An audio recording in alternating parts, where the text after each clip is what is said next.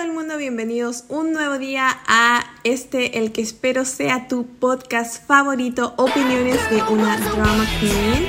Mi nombre es Scarlett Moon y ya, sé que algunas de ustedes tienen que estar diciendo resucitó. Em, sí, chiquillas. Em, la verdad es que por un par de semanas, bueno, igual hartas, eh, por julio y casi todo agosto estuve total y absolutamente desaparecida. Los que son eh, audio escuchas acérrimo de este podcast, sé que me han parado los carros en Instagram diciéndome, oye, Scarlett, ¿qué onda? ¿Qué pasa con el podcast? Nos tenéis súper votada. Ya, chiquillas, les voy a explicar lo que pasó. Lo que pasó es que durante los meses de junio, los meses, anoten, ajá, el mes de junio, yo estaba súper enganchada en un drama, ¿ya? Yo estaba muy enganchada en un drama, estaba súper metida en contar un drama que se llama Mine. Estaba acá full, full, full famoso en Netflix en Corea. Y de verdad que yo estaba con todo con ese drama. Mm, sentí y todavía siento que ha sido el mejor drama que he visto este año. Entonces yo estaba pero full, full, full para hablar de ese drama, para hacer el podcast. Pero yo dije, ah, con este podcast todo pasando. ¿Y qué pasó? Que cuando lo empiezo a subir a Instagram me doy cuenta que en Latinoamérica el drama no estaba publicado. Entonces eso fue un bajón súper, súper grande porque yo estaba tan, tan metida en el drama, estaba tan lista para hacer, tenía todas mis opiniones así como todas en la, en la garganta, así como esperando poder hablar en el podcast. Entonces cuando yo luego digo que qué drama ustedes quieren que yo hable en un podcast, me llegó como un mind que se llama el drama y me llegaron, no sé, como 100 de otro drama y como 50 de otro drama. Y eso ya como que me bajó mucho el, el entusiasmo para hacer un podcast en julio y cuando ya sale un podcast elegido y lo voy a ver y lo, para grabarlo, habían sacado el podcast, el, el drama de Netflix, que era mm, Mi roommate es una gumino.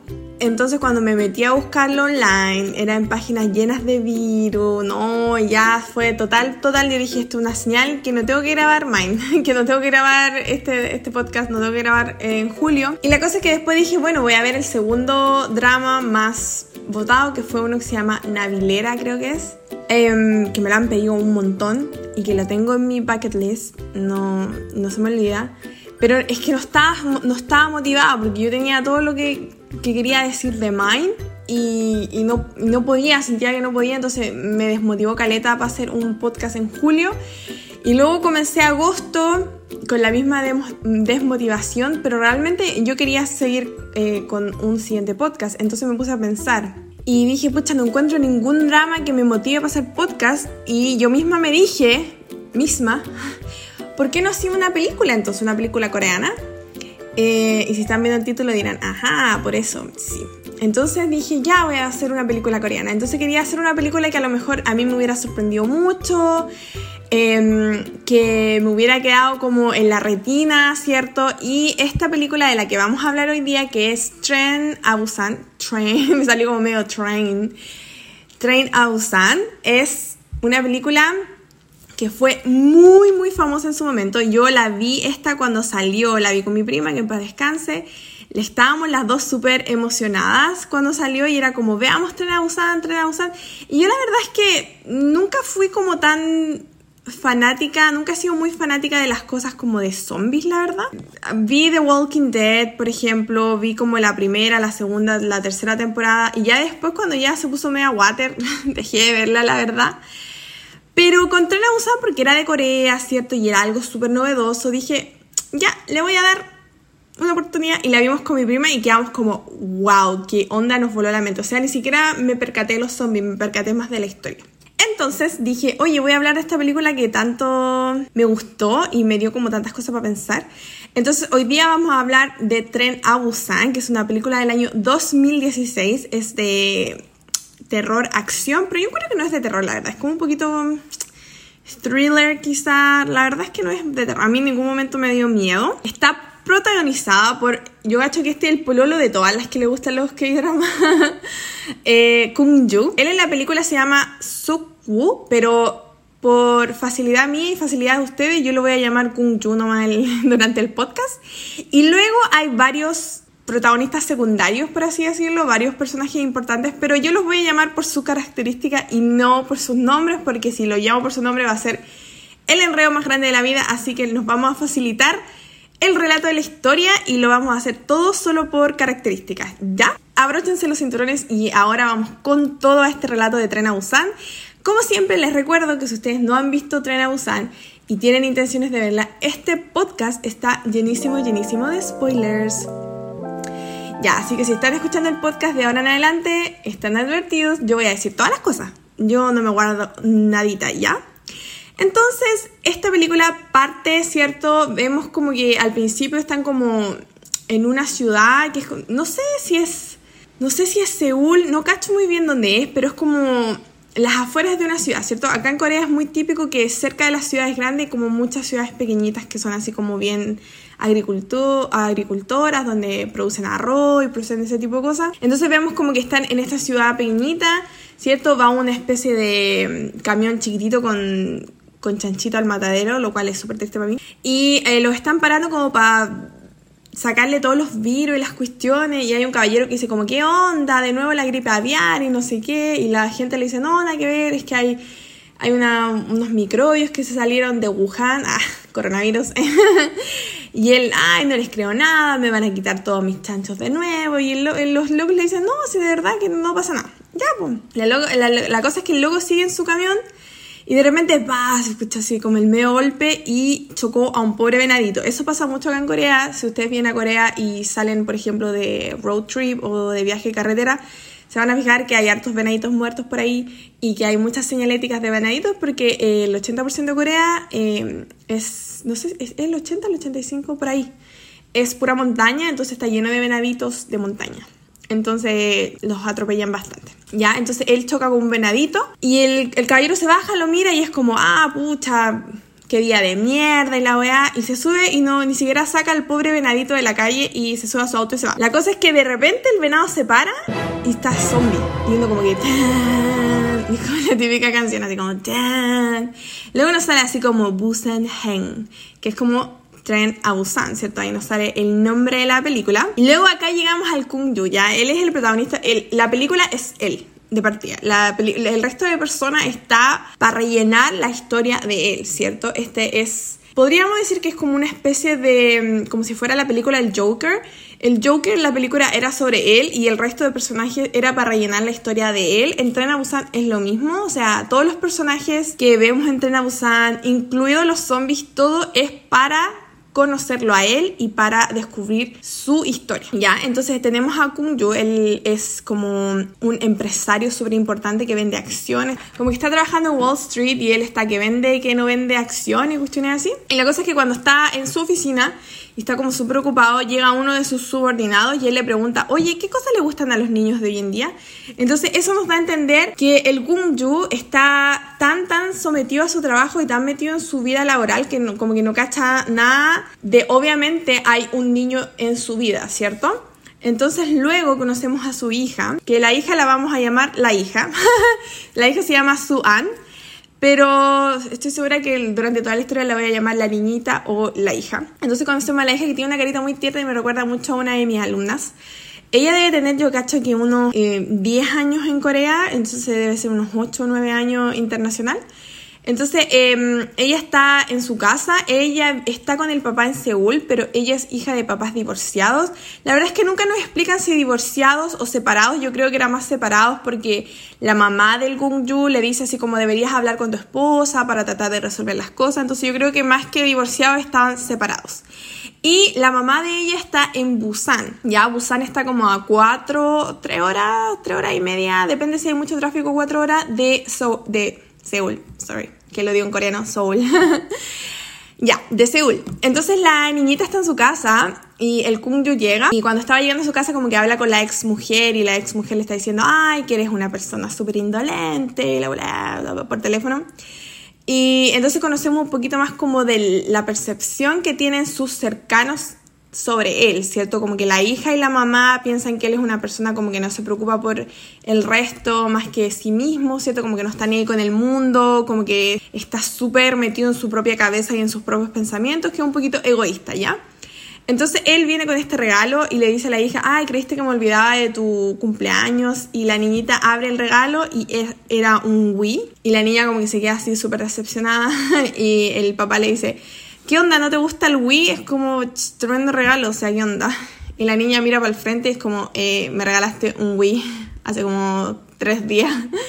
que para el día del niño también le había regalado un Wii. O sea, ya vemos desde un comienzo que él no tiene idea de nada sobre su hija, lo cual es súper triste. Es como el típico papá presente pero ausente, así como que el papá, la figura está, pero el espíritu no está. Entonces luego él se da como a su pieza para seguir trabajando, abre el computador para seguir trabajando la cuestión, y está la mamá así como súper cansada y le está diciendo, oye, pucha, hoy día tu hija tuvo un recital y realmente esperaba que tú fueras al recital y la fueras a ver. Entonces le deja como una cámara y vemos como él ve en la cámara el recital de la niñita y la niñita está como que no puede terminar la canción y mira la cámara como súper triste, como no la puede terminar porque está decepcionada que su papá no fue a verla al colegio. ¿Ya? Entonces la niñita le pide al papá que de regalo de cumpleaños la vaya a dejar a Busan, porque ella quiere estar con su mamá, lo cual me parece súper razonable porque tu papá vale callampa. Entonces él le está diciendo como, ay, es que no tengo tiempo, no puedo ir a dejarte, no puedo ir a dejarte. Y ella le dice, pero no me vayas a dejar, yo me voy sola, yo me puedo ir sola. Pero, a ver, es una niña que tiene como 8 o 9 años, entonces obviamente no se puede ir sola en un tren y más encima como por no sé, será dos horas de Seúl a Busan en tren. Recién el tiempo que dije me lo, lo estaba pensando en auto, ¿ya? Eh, entonces él al final como que decide, ah, ya le voy a dar de regalo de cumpleaños que se pueda ir con su mamá a Busan. Obviamente no nos, no nos dicen que se va a ir a vivir con la mamá, sino que seguramente se va a ir a quedar porque lo más probable es que tengan custodia compartida, entonces se va a ir a quedar con la mamá. Quién sabe, unos días porque lleva una mochila súper chiquitita, así que no creo que vaya como por mucho tiempo. La cosa es que se suben, eh, van en el auto y como que ven como que hay un edificio en llamas, como que hay un incendio, como está, como que está quedando un poco la zorra en el país. Entonces él como que dice, qué raro, tan temprano y pasan estas cosas, porque obviamente él como está, es una persona tan ocupada, va a dejarla a ella a Busan como a las 5 de la mañana para poder volver y llegar a su trabajo. Entonces ya cuando están en el tren, el tren está a punto de salir y todo el show, empezamos a ver como que pasan unas cositas raras. Anda, se sube al tren una, una chica, como que está como arrastrando una pierna y está como... de verdad, en esta parte no tengo idea por qué se sube al tren. Eh, ella como que alguien, un zombie la mordió y en vez de encerrarse en un baño en la estación, como que ella corre hacia el tren. Entonces eso como, no sé, era favorable a la trama, que ella se sube al tren, justo se sube a ese tren. Y la cosa es que ya empieza todo a subirse al tren, todo está normal. Muestran que sube también un equipo de béisbol de un colegio. Y ahí está la Soji, que si ustedes la conocen de las Wonder Girls. Y era súper famosa y después se hizo actriz. Entonces ella también es parte de esta película. El tren parte. Ahí es cuando empiezan como empezamos a ver personajes secundarios. Acá vemos al Ayoshi Cuele. no sé cómo, cómo llamarlo. A ver cómo le podemos poner al caballero de mierda. A la cucaracha, ya, la cucaracha de la historia. Ya este caballero es la cucaracha de la historia. Empezamos a ver como la cucaracha de la historia empieza a decir que hay una persona extraña en el bus en el bus, en el tren. Hay una persona extraña en el tren y que lleva mucho rato encerrado en el baño, entonces lo van a ver y la cosa es que es como un hombre que sin hogar, es como un indigente que está encerrado en el baño y él está diciendo todos se van a morir, todos se van a morir porque él seguramente y lo más probable es que haya visto en la estación algunos zombies y él se subió al tren para esconderse. Entonces como que la gente que está en el tren no tiene idea de lo que está pasando y nos muestran en otro intertanto cómo la chica que se había subido antes, ¿cierto? Que yo les dije que la había mordido un zombie, se transforma en zombie. Entonces cuando una de las azafatas del tren le está, la está ayudando, ella se transforma en zombie y muerde a la azafata. Acá vemos el primer espejo de la sociedad coreana que nos muestra la, la película es que es como la sociedad coreana como eh, en sí no les gusta meterse en los problemas de los demás. Como que si ven algo tratan de no meterse mucho, eso yo lo he visto mucho acá en Corea, lo he vivido también, como que de repente son súper indolentes, así como hay mucha gente y como que algo está pasando y como que nadie pesca, a lo mejor dicen, ay, qué terrible, pero nadie hace nada. Entonces, acá vemos eso, o sea, la azafata la está mordiendo una persona, tiene la persona arriba y está pidiendo ayuda y todo el mundo está mirando, pero nadie la está ayudando. Entonces, acá es cuando Obviamente la gente se impacta porque la azafata se transforma en zombie y se tira sobre otra persona y luego el, otro zombie se tira sobre otra persona y ya la gente se empieza a asustar y empiezan todos, todos a correr por los vagones, ¿cierto? Entonces llegan hasta el vagón donde está el Kungju con su hija y está también el cucaracha, están todos esos ahí. Y acá vemos el primer, bueno, no es la primera, pero uno de los aspectos de la personalidad del Kungju del protagonista, que vemos que él ve corriendo a dos personas que se nota que están saludables y que se están arrancando de los zombies, los ve corriendo, pero él prefiere cerrar la puerta en vez de esperar y ayudarlos. Entonces él va a cerrar la puerta para que ellos no puedan pasar y aunque ellos se mueran, no le importa. O sea, me salvo yo y que la gente, el resto de la gente se muera. La cosa es que después, eh, al final, ellos logran entrar y era una pareja de una señora embarazada y un caballero bacán. le vamos a poner en este podcast el caballero bacán.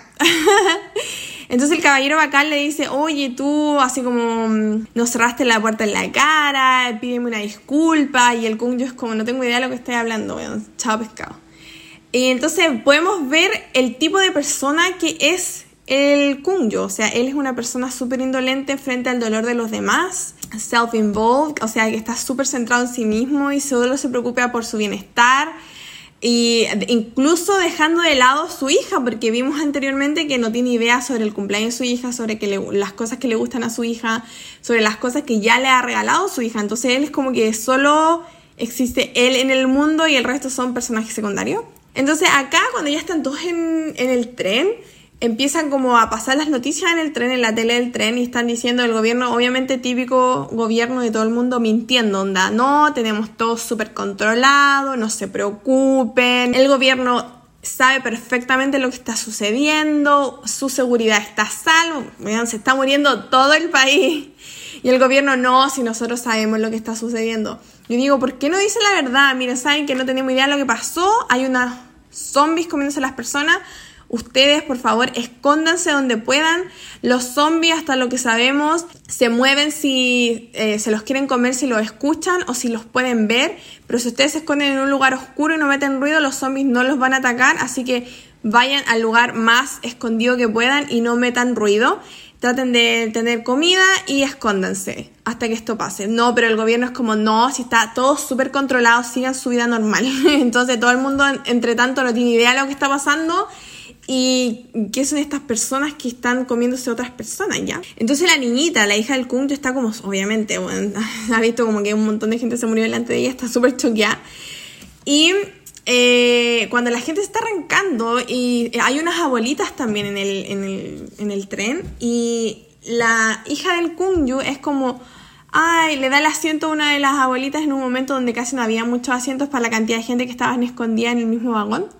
Y el Kungyo le dice a su hija que, ¿por qué hizo eso? Onda, que no, preocúpate de ti mismo y no te preocupes por el resto, que ese es un pensamiento muy coreano, o sea, no es, una, no es solo él el que piensa así, es un pensamiento bastante coreano, que en un momento de emergencia, preocúpate por ti mismo y el resto que se salve como pueda. Cada uno, como se dice en Chile, como que cada uno se rasca con sus propias uñas, una cosa así. Entonces él está diciendo eso, onda, preocúpate por ti mismo, nada más importa, el resto se preocupa por ellos mismos, onda. Ahora eres tú y solo tú. Y la niñita como que súper decepcionada con el papá, onda. Bueno, eh, de verdad que por eso mi mamá se separó de ti porque valís callampa. así como entre líneas, una cosa así. Luego obviamente ya nos muestran que el tren sigue avanzando por las líneas del tren y está como todo vacía, o sea, las ciudades están súper vacías y llegan a una estación entre medio, ¿cierto? Porque ellos están yendo a Busan, pero al principio eh, el tren cuando empezó lo de los zombies dice que va a parar en una ciudad que se llama Daejeon, que está como en el entre medio de eh, Seúl y Busan. La cosa es que los poquitos que quedan vivos en el tren se bajan en Daejeon eh, porque ellos creen que Daejeon es una ciudad que está protegida por el gobierno. La cosa es que el Kungyu había llamado como a una persona que él conocía y le había dicho, dime la verdad, ¿está Daejeon realmente protegida por el gobierno? Y el loco le dice, eh, no, la verdad es que no, los van a poner en cuarentena, quizás... Y la verdad es que nos dan como a entrever que la cuarentena como que era como que los iban a matar porque el Kunju dice, no, entonces sácame de aquí, sácame de aquí. Y el loco le dice, entonces ándate para otro lado y no vayas con toda la gente. Entonces cuando todos se bajan del tren, obviamente el cucaracha eh, de, la, de la película está todo el rato, no, este tren debería seguir hasta Busan, vámonos nomás, no pesquemos al resto de las personas. La cosa es que el, toda la gente se baja y empieza a ir como a la, al lugar, a la salida principal de la estación de Daejeon. Y el Kungyu con la hija se van para otro lado y los sigue el indigente. Y la hija le dice que por qué ellos están yendo a otro lado si toda la gente está yendo hacia la entrada principal. Y el Kunyo le dice, no, es que nosotros vamos a ir por este lado. Y el indigente les dice, yo voy con ustedes. Y el Kunyo como que súper enojado le dice, pero ¿por qué? No, si ándate para allá. Y el indigente le dice, no, porque yo te escuché hablar por teléfono y tú dijiste que no hay que ir para allá porque allá los van a poner en cuarentena y tenemos que ir por otra entrada. La hija nuevamente se decepciona y le dice, papá, ¿por qué dejas que toda la gente vaya por el lado que les va a pasar algo malo en vez de decirles que se vengan por este otro lado? Y el papá como que, mm, no sé, como que igual reflexiona un poco internamente las palabras de su hija. La cosa es que cuando van caminando por esa salida más segura, supuestamente entre comillas, ahí también está lleno de zombies. Y en eso el Kungyu justo llama por teléfono a su amigo y el amigo le dice, no pude hablar con nadie para asegurar que saliera, simplemente arráncate de ahí. Y la, estación estaba llena de zombies, o sea, todos los militares se habían convertido en zombies. Y ahí queda la patada, o sea, y todo, guau, guau, guau, todos empiezan a arrancar, queda la escoba. Y la cosa es que el Kungju eh, es atacado por un zombie y en eso hay un montón de gente pasando y el caballero bacán salva a la hija y le dice al Kungju, ven, ven, ven, apúrate. Y él lo ayuda, o sea, Acá vemos el, reflejo contrario a lo que el Kunju había hecho antes, siendo el Kunju le había cerrado a él la puerta en la cara cuando él estaba arrancando a los zombies, pero el caballero bacán, en vez de cerrar la puerta al Kunju, le dice ven, ven, ven, y lo espera hasta que él pueda arrancar de los zombies para luego cerrar la puerta, ¿cachai? Entonces él como que ve en el caballero bacán lo que él podría haber hecho, pero no hizo porque él es una persona egoísta. Entonces cuando el caballero bacán cierra la puerta después de que el Kunju pasa, el Kungju obviamente ayuda a tratar de cerrar la puerta y ahí están unos chicos que también juegan béisbol. Cuando logran tratar de, cerrar la puerta, la puerta no, no da y, se quiebran todos los vidrios y caen como así como, no sé, 600 mil, 500 mil millones de zombies. Y la cosa es que por el otro lado el conductor del tren está diciendo que entonces va a seguir hasta Busan. La cosa es que cuando se suben al tren, el caballero, el cucaracha, está como, no importa, no importa, tienes que seguir el tren, tienes que seguir el tren. Y la Soji, una de las niñas que iba con el equipo de béisbol, le está diciendo, no, no, por favor, espere mis amigos porque mis amigos vienen en camino. Y el cucaracha, no, no, están todos muertos, tenemos que arrancar, tenemos que arrancar, o sea, es un conche madre. Y la cosa es que el caballero al final cede a la presión y hace que el, el, tren parta. Y cuando el tren está partiendo, vienen bajando los chiquillos del equipo de béisbol y atacan a los otros dos del equipo de béisbol y solo queda uno vivo, que es el pololo de la Soji obviamente.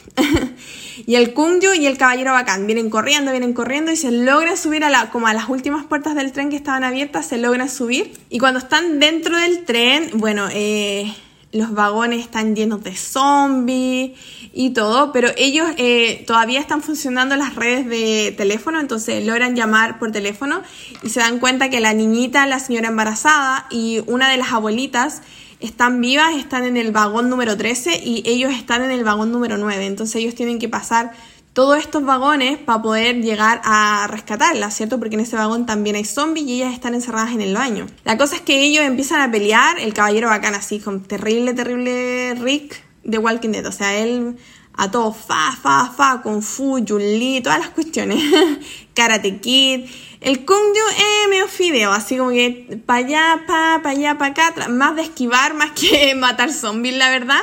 El niño, el del béisbol, con su bate de béisbol, él contó, pa, pa, pa, así que estaba bastante mm, fuerte el niño que jugaba béisbol. Em, luego, cuando están en el tren, en Corea, como yo les dije, hay tantas montañas, en Corea está llenísimo, llenísimo de túneles. Entonces, se dan cuenta cuando pasan estos tantos túneles, que de verdad que hay muchos, o sea, camino a Busan desde mi casa, hay uno súper largo que dura como casi, tiene que durar unos 5 o 7 minutos, o sea, hay, hay túneles súper largos. Entonces ellos se dan cuenta que cuando pasan por un túnel y si no meten ruido los zombies no hacen nada porque los zombies no lo están viendo, no son como los zombies de Walking Dead que huelen. Entonces ellos ahí empiezan a, a, a logran poder escapar y rescatan a la, a la niñita, a la mujer embarazada y a la abuelita. Entonces cuando le avisan a la chica, la que está con el cucaracha y el resto de las personas, le avisan que ya las rescataron y que van camino al vagón que ellos están, que ellos están en el vagón número 15. El cucaracha está, no, no los dejemos entrar, están infectados, están infectados. Y la Soji todo el rato peleando con él, onda, no están infectados, están bien, rescataron a las otras personas y vienen en camino. Y el cucaracha, no, no, cierran la puerta, cierran la puerta.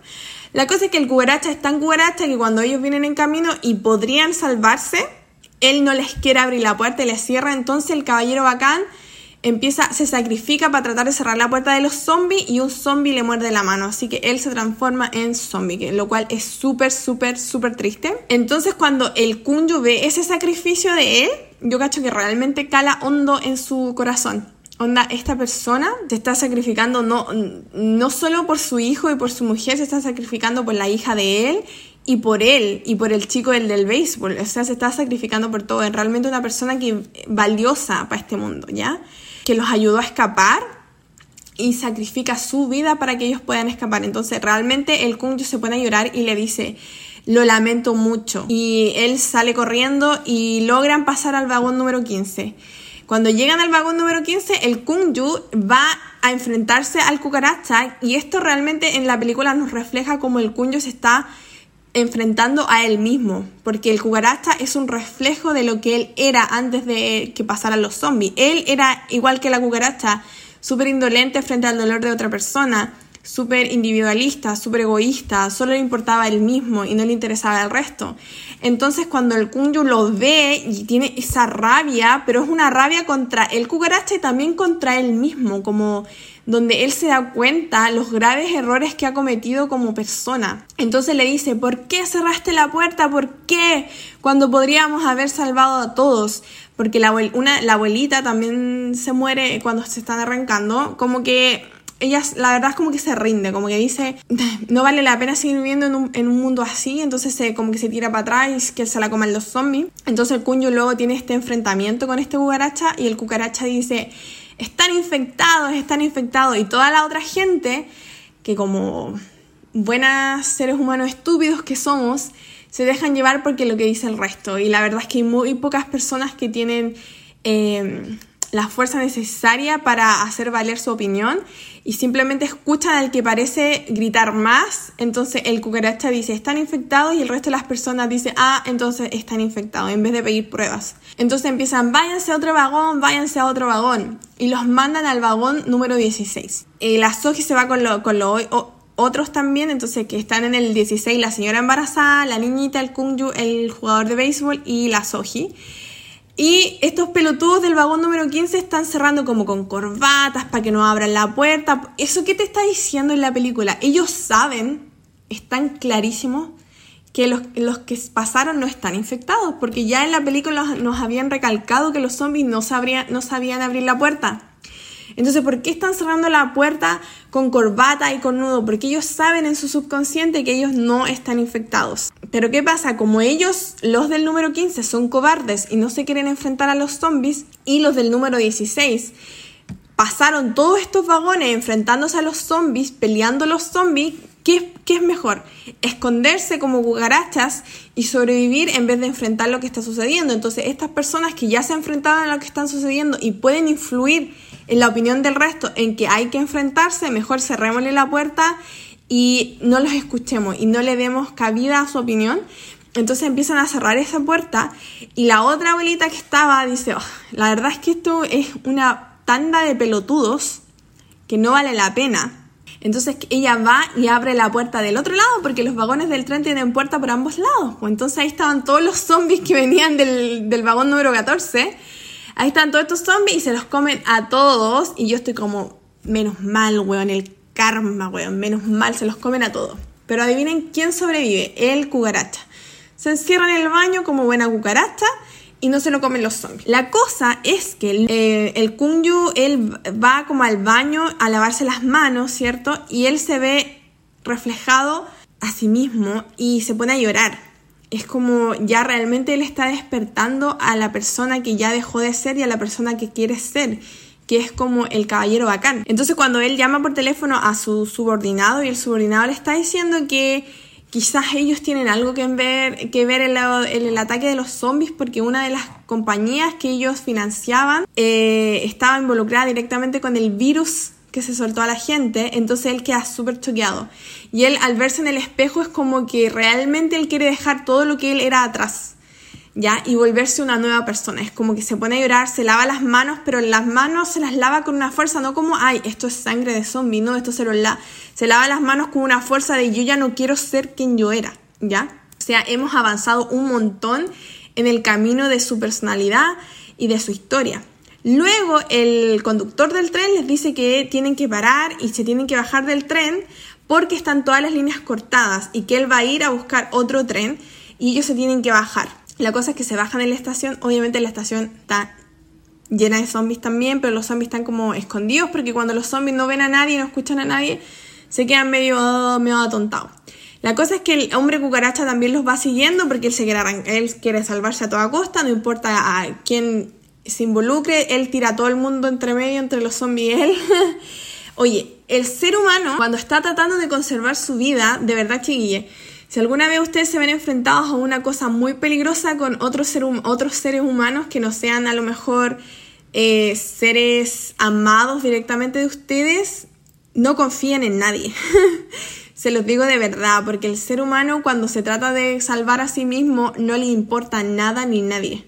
Ya, entonces si algún momento pasan los zombies y ustedes se, se encuentran, no sé, pues, en un lugar público, no confíen en nadie eh, y, de verdad traten de idear su propia forma de salvarse. Pero no digo sálvense ustedes solos, si ustedes conocen un plan y dicen, mira, esto puede resultar, díganselo a otra persona también que, al que puedan ayudar, pero no confíen su vida en nadie, a eso me refiero, porque realmente los seres humanos se tratan de salvar su propio pellejo y el resto que sale de la cresta. La cosa es que el cucaracha obviamente es así, cuando ellos logran subirse al tren que el caballero había empezado, el, obviamente el cucaracha que se muera el conductor del tren, que se mueran todos con tal de él salvarse. Y cuando se sube al tren, está la Soji con el niño del béisbol y él, para que los zombies no se lo coman a él, agarra a la niña, la Soji, y la tira contra los zombies. O sea, ese nivel de conchetumare, o sea, que, impensable, pero bueno, hay gente que es así de verdad. Entonces, obviamente, el niño que juega béisbol está súper choqueado, súper triste y él deja que la niña lo muerda. Así como ya todo vale callampa, chao pescado. Vemos que el Kunju con la señora embarazada y con la hija van corriendo, corriendo, corriendo para agarrar esta locomotora que era solo en la parte del frente del tren y que va sola porque el conductor se murió, se murió con los zombies. Em, se, se, van arrancando y van cientos de zombies detrás de ellos, pero se logran subir, menos mal. Entonces ya solo quedan ellos tres de todos los que habían sobrevivido y cuando llegan ahí vemos el enfrentamiento final del Kunju con, con sí mismo reflejado en el hombre cucaracha. El hombre cucaracha fue mordido por un zombie. Y él estaba en esa locomotora. Y aún así, mordido por un zombie, el conche de madre está como, ayúdenme, ayúdenme quiero sobrevivir. Él ya sabe que él se va a morir, él ya sabe, porque en este momento, en, la transición de humano a zombie, ellos están conscientes que se están transformando en zombie y que se van a morir. Pero él sigue empecinado en sobrevivir, no importa quién sea. Y en vez de tirarse del tren, no, él se queda ahí para que lo ayuden, porque es un conchetumare. Entonces el Kunjo trata de defender a su, a su hija y a la señora que está embarazada, porque obviamente él le prometió al caballero bacán que él iba a defender a su esposa, se sacrifica y deja que el conchetumare, el cucaracha, lo muerda. Cuando la niñita llora desgarrada es súper, súper triste. Em, de verdad como que yo estaba con los ojos llenos de lágrimas porque es muy triste escucharla decir papá, papá, no, no, no. Es muy, muy triste. Y uno podría decir que quizás entonces, ¿qué nos está diciendo la película? Que el Kung Yu, eh, toda, toda su historia de redención en esta película que estrena Busan, ¿cierto? Desde que él era un, ser cucaracha, y él era un ser callampa cucaracha, nos muestran toda esta evolución de redención en la película y al final se muere como que él hubiera perdido, pero no, él no perdió porque él ganó. Él ganó esa reconexión con su hija porque su hija estaba total y absolutamente decepcionada de él. La hija estaba tan decepcionada que la hija ya no quería estar con él y quería irse a vivir con la mamá y ya desconectarse de él a tal punto de querer irse sola con 8 años a la, a la, ciudad donde estaba la mamá. Entonces, en esta película, lo que pareciera ser como que él perdió contra su propio yo del pasado, el ser cucaracha, pero en realidad no, porque él dio la vida por lo que él más ama en este mundo, que era su hija. Entonces él ganó ese amor de su hija nuevamente de vuelta. Y lo vemos en las últimas escenas, cuando él ya se está transformando en zombie, tiene pena porque ya no va a estar con su hija. Y cuando está empezando la transición de zombie, en vez de renegar la muerte, mmm, le da la bienvenida con los mejores recuerdos de su vida, que fue cuando nació su hija, ¿cierto? Vemos recuerdos de él cuando agarra a su, a su hija y ella está pequeñita, está bebé, y vemos como él siendo zombie sonríe, porque al final él ganó. Y él ganó porque él se volvió una mejor persona de lo que él era al comienzo de la película. Entonces él ya dejó de ser un hombre cucaracha y ahora es una persona que vale la pena. Y él en su último acto de, de bondad, con sus últimos sentidos de ser humano, hace lo que tendría que haber hecho el hombre cucaracha no hizo, que es tirarse del tren para no atacar ni a su hija ni a la mujer embarazada. En el momento que se tira del tren, la verdad es que es súper, súper triste. Es la música que colocan y el, la fotografía de la película, cuando muestran cuando él se tira con la sombra, es súper conmovedora.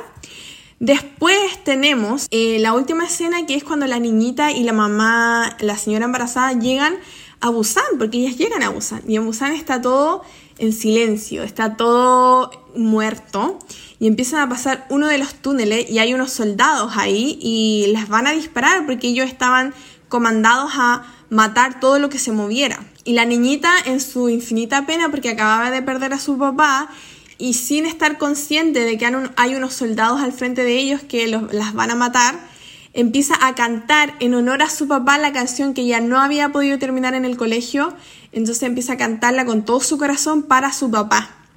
Y cuando ella logra empezar a cantar esta canción, los soldados se dan cuenta que entonces no son zombies y están vivas. Por lo tanto, la película nos está mostrando que el Kunyu realmente logró salvar a su niña porque eh, la canción que ella cantaba para él también la volvió a salvar.